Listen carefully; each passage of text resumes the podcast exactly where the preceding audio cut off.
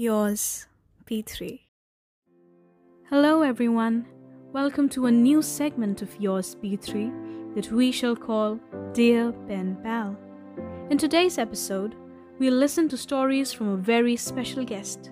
Here with me is Mr. Roshan Dandewala. A very warm welcome to you. Mr. Dandewala, how would you like to be introduced? Pratna, first of all, I'm glad to be on your show and I want to thank you for considering to invite me. I'm humbled by such sweet gesture and I want to congratulate you, appreciate you for all the efforts that you're doing. I'm too small to have any introduction, but I've always been impressed with how Paul would introduce himself. You know, Paul would talk about his name, identity, purpose in just one sentence, and to the Romans he writes, I, Paul, born servant of Christ Jesus, called as an apostle, set apart for the gospel of God.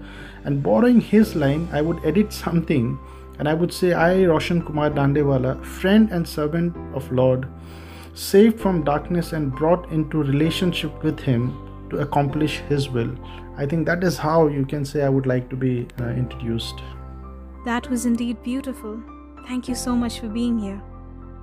So, today's episode is named Move the Mountains, derived from Matthew 17 verse 20.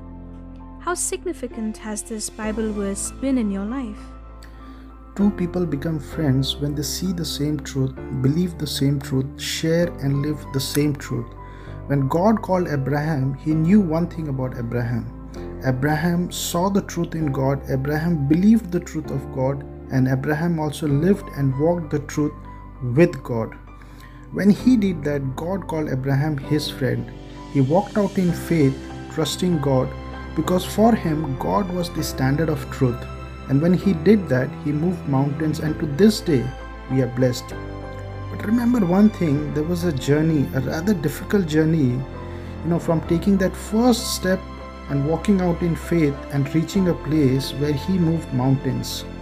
When I look at Matthew 17:20 and God reminding people when he says, small faith as little as mustard seed, I see that as a beginning of journey of faith. When you see the truth in God, when you believe the truth of God, when you begin to walk the truth with God, I believe we all take that first step of faith toward a place where one day we all will be able to move mountains. When I lost almost everything few years back, I still remember that time when people, whom I trusted stabbed me on my back, leaving me behind after their purpose was done, though they promised they'll always be there. There were two choices in front of me, to step back and to go back to my previous world and take a safer way out.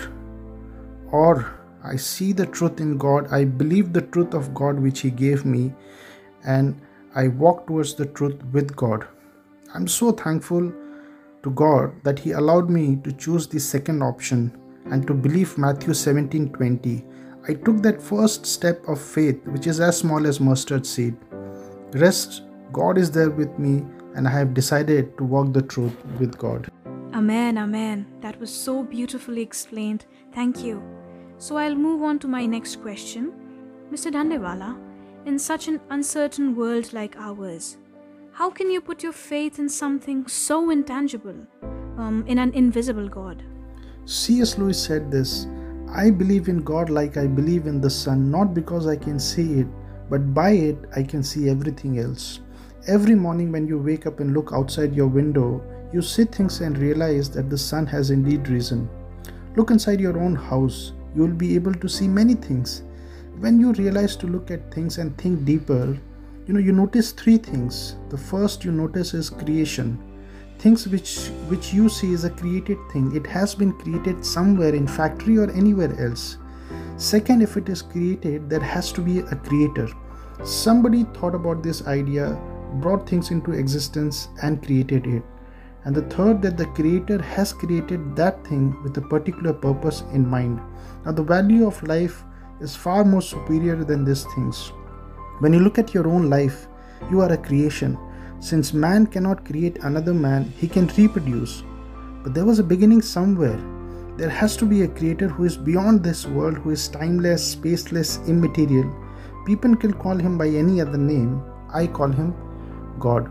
Second, when you go deeper and think about your own purpose, what I realized that everything slowly filters out and only one thing remains in the end, and that is relationship. And I believe everything branches out from there. If you are in relationship with God, one thing He does that He also makes it empirical.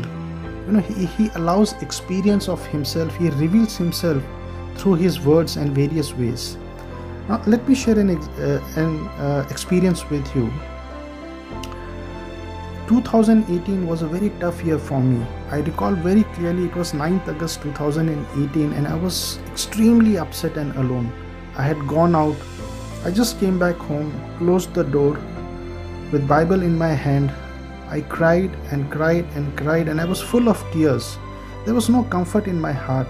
I was drowning in the grief inside of me.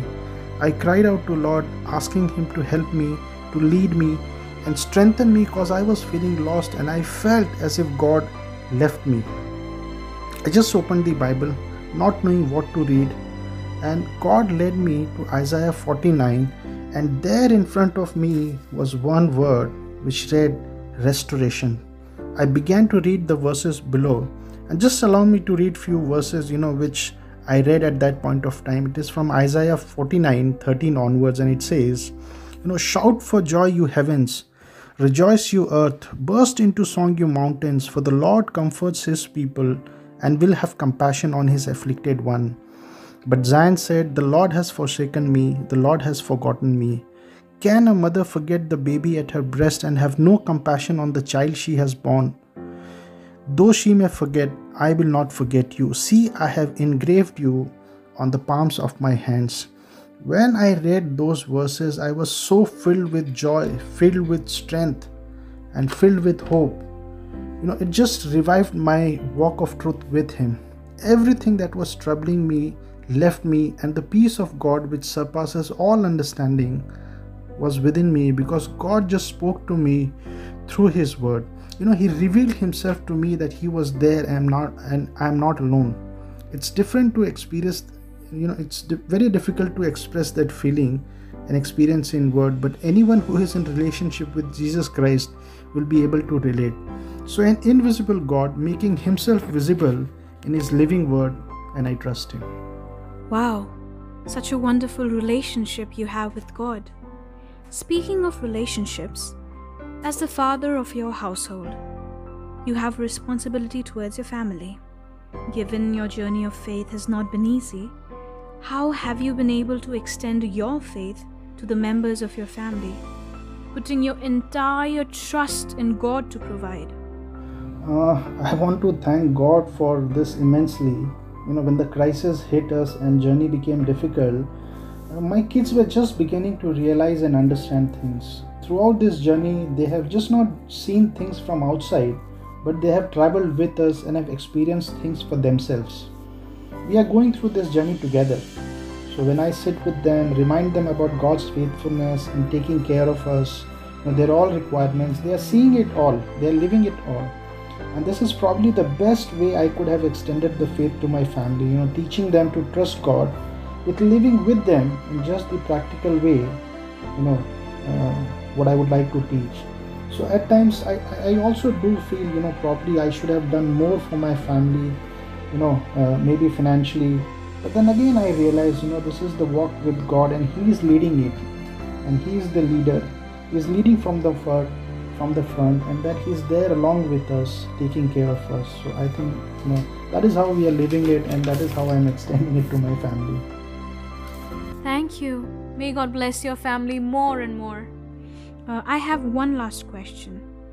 All of us, no matter how big a dreamer, have always been hit by the cold, harsh wave of reality, and consequently have had to make practical and safe decisions.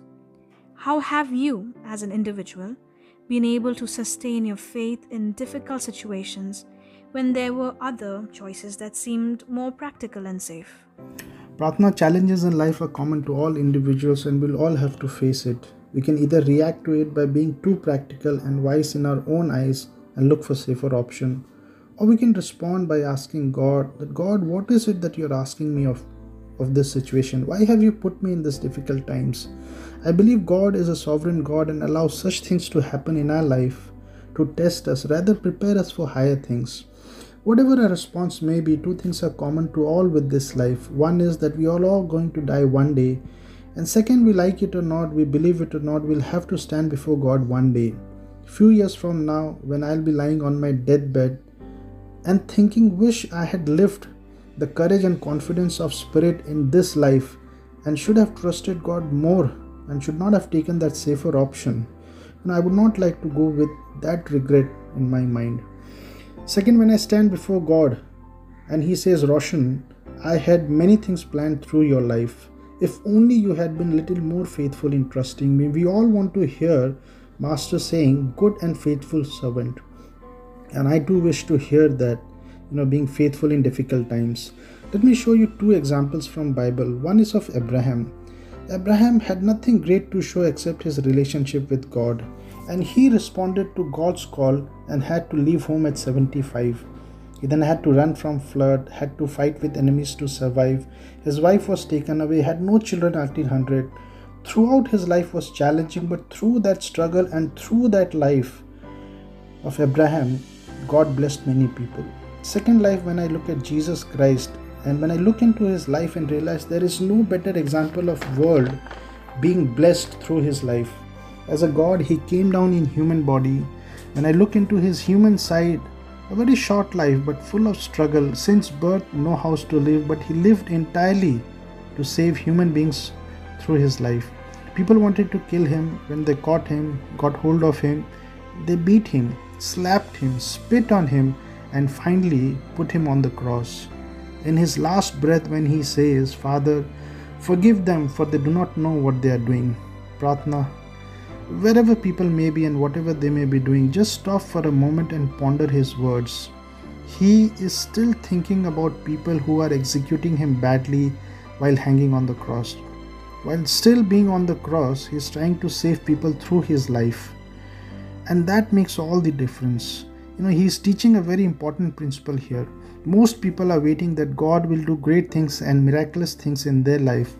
But here is what God says. God says, I will do great and miraculous things, but not in your life, but through your life. And he showed that practically by living it himself.